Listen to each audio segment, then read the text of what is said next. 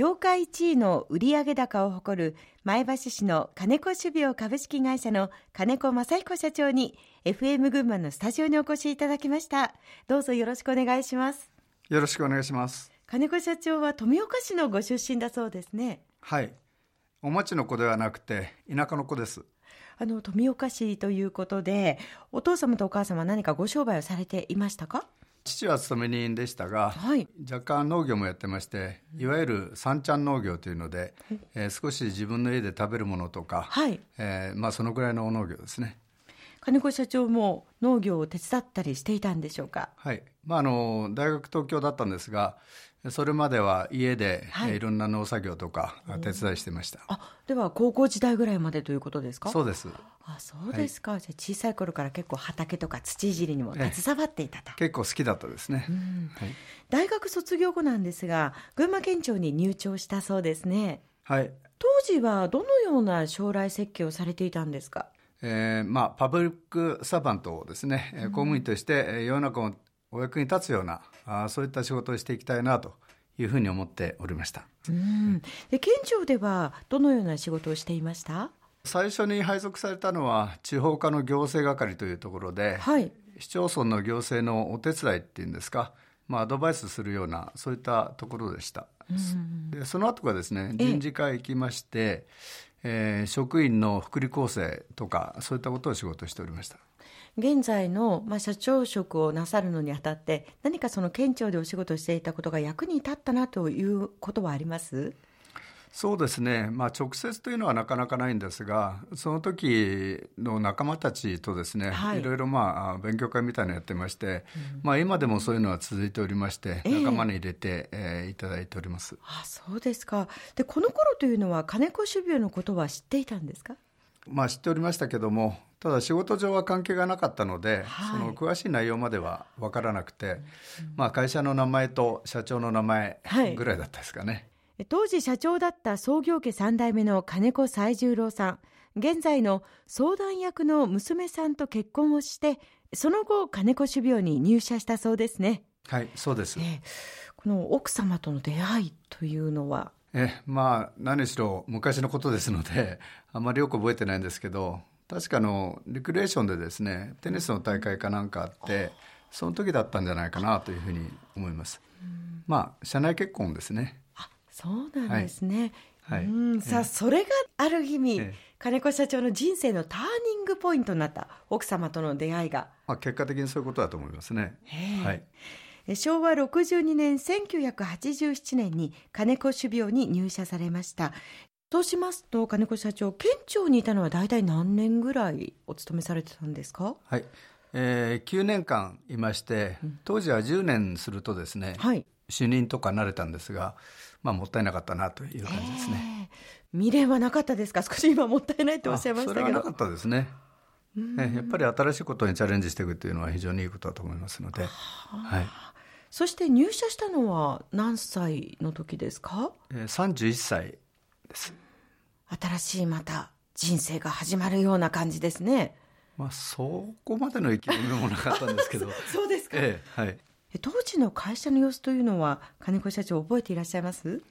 覚えてます。当時は今よりもなんていうんですか。まあ時代背景もあって少しのんびりしてたかなという感じですね、その中で金子社長はまず入社してどのような仕事に就かれたんですか、はい。まあ、最初あの当時のですね、はい、社長の方針でですね基礎からやれということで、えー、倉庫に入りましてそれから種取りで畑ですね畑回り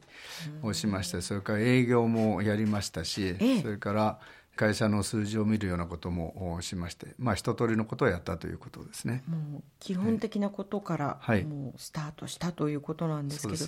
今お話があった畑回りの仕事というのは、はい、これは実際にどんなことをしたんですか？種取りで農家に委託してですね、えー、種を取ってもらうので、えー、それのまあ指導とか集荷だとかですね、えー、そういったことをやってまして、まあ、昔は4トン車を運転していったとかですねそういったこともありました。それは群馬県内の農家の方との契約ですか、えあの県内だけじゃなくて、はい、いろんな、まあ、千葉だとかですね、えー、福島とかいろいろありました。でご自身で4トントラックに乗って、ええ種を取りに行くんですか？ええまあ、4トンはあまり運転しなかったですけど、えー、まあ、1トン車が中心ですよね、はい、品質検査っていうんですか？そういうのをして、はい、えー、持ち帰るという格好ですね。そういったところでは、まあ、基礎的なことをさまざまなことからスタートしたということですが、ご自身がこう積極的に学ぶような姿勢も持って取り組んでいらしたんですか？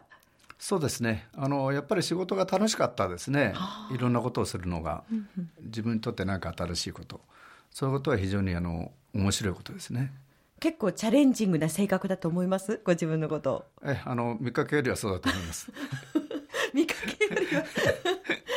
確かにこう雰囲気としてはとてもこう真面目で、え実直で誠実でえというような感じで、そう言っていただけるとありがたいですけど。そしてえさらにはこう県庁にいらしたということで、こう管理するようなお立場でずっとなさっていたのかなと思いますが結構アクティブですね社長。私あの現場大好きですから、はあ、ええ自分でやった方が面白いですね。ああ、そうですか、ええ、そうすると今のお立場はちょっとなんかもう少し体を動かしたいなと思ったりすることもあるんですか？そういう部分はありますね。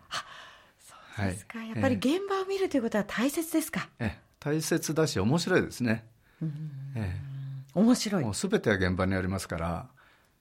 ええ、いろんな発見があって楽しいですね。その現場を見てきたその後なんですけれども社長室長をされていますけれども社員として見る金子西十郎さんのお姿というのはどのように映りましたか？はいそうですね。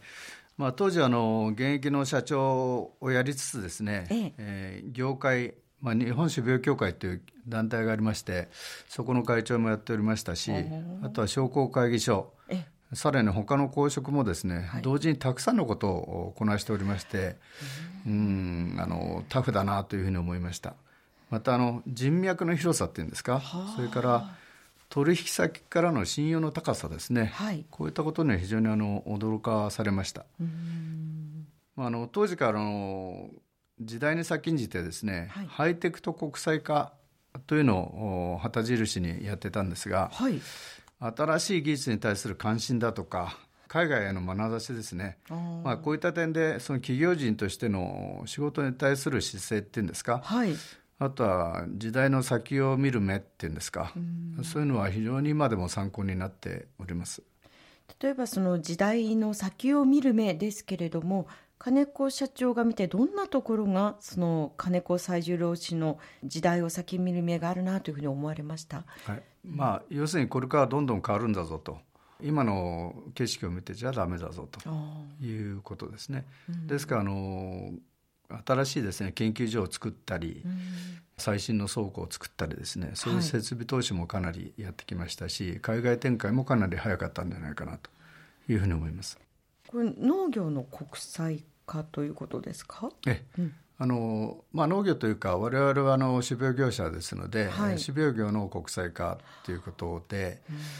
まあ、今あの種もですね、はい、まあ、9割は海外で採集しておりまして、えー、また輸出の方もですね世界中に輸出していると、まあ、そういう産業になってますので、業界自体はそんな大きくないんですけども国際展開というのは非常に早かった業界だというふうに思います。平成5年1993年に取締役に就任しまして経営に参画していきますが、まあ、それらのことを伺う前にここで一曲お届けしたいと思います。金子社長に曲選んでいただきました。どんな曲ですか？はい。上条恒彦の「誰かが風の中で」という曲なんですが、はい、私あのマカロニウエスタンが好きでジュリアノ・ジェンマのですねが好きだったんですけどもなんかどっかこうかぶってるところがありまして、